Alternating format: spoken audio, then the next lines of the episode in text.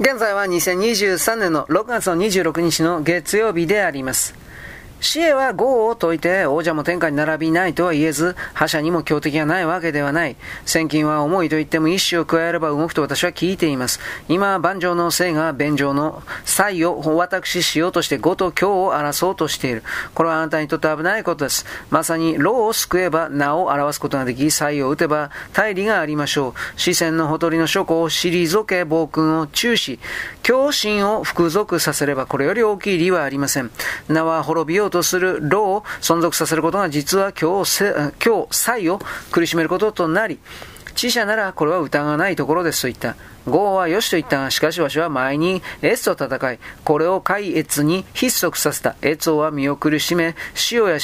私に報復しようとする心がある。お前は私がエツを撃つのを待て。その上でお前の言う通りにしようと言った。そこでシネイは、シテイはこう言った。エツは強いと言っても論に及ばず、まして、サイには及ばない。あなたがサイを差し置いてエツを撃てば、サイは先にロを耐えられてしまいましょう。あなたは滅びるを存続し、耐えたるを継ぐのを、なお喜ばれるのに、小越を打って今日才を恐れるのは言うとは言えない。言うとは難を避けず、人とは約束を果たし、地とは時を失わないことでしょう。今、越を存続して諸侯に陣を示し、老を救い、才を打って、意を秦国に加えれば、諸侯は必ず愛率いて5に調子、ここに破行が成就しましょう。あなたどうしても越を憎いと言われるのなら、私が東行って越王にあって、兵を出して従軍させましょう。これなら実は越を空にして、名は諸侯を従えて打つことになります。といった。豪は大いに喜びしてを越に使いにあった。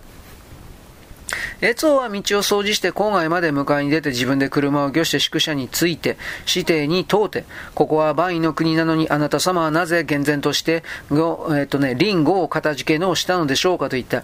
指定が言うに、今私は語を解いて老を救い、才を打たせようとしたが、越王にその志はあっても、越王を恐れて、豪にその志はあっても、越を恐れて、自分が越を打つのを待てばよかろうと言います。このままでは越を破ることは必要でしょう。そもそも人の志に報いることなく人を疑わせるのは説です。人の意に報いても人がその真意を知ればかえって危うしです。ことが起こらないうちに先に聞くのは危険です。この三者はことを起こす時の対対感でしょう。と、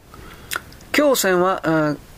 頓主采配してこう言った。自分はかつて力を図らずに呉と戦って、越、うん、海越でひどい目にあって、その痛みは骨髄に入って、日夜唇を焦がして舌を焼く思いです。ただ、呉とキビスを接して死のうというのは自分の願いですと。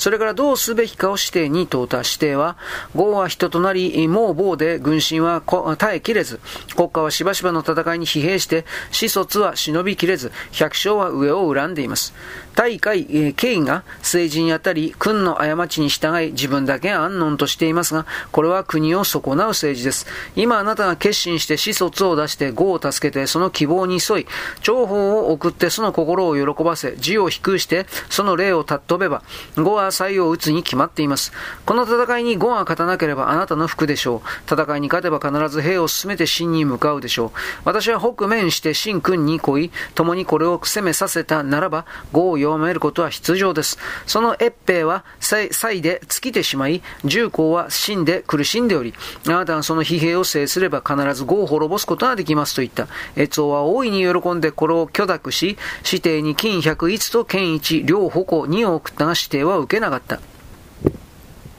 指定は越を去って豪に報告して、私が謹んで大王のお言葉を越王に告げましたところ、越王は大いに恐れ、自分は不幸にして若くて父を失い、自ら図らず呉と戦って罪を犯し、軍は敗れ、身は恥ずかしめられ、海越に閉塞し、国は虚しく草原となったが、大王の慈悲によって再起を祭事、祖先の祭りを収めることができた。死んでもあえて忘れないくらいで、なんで後ろからことを図るようなことがありましょうかと申しておりました。と言った。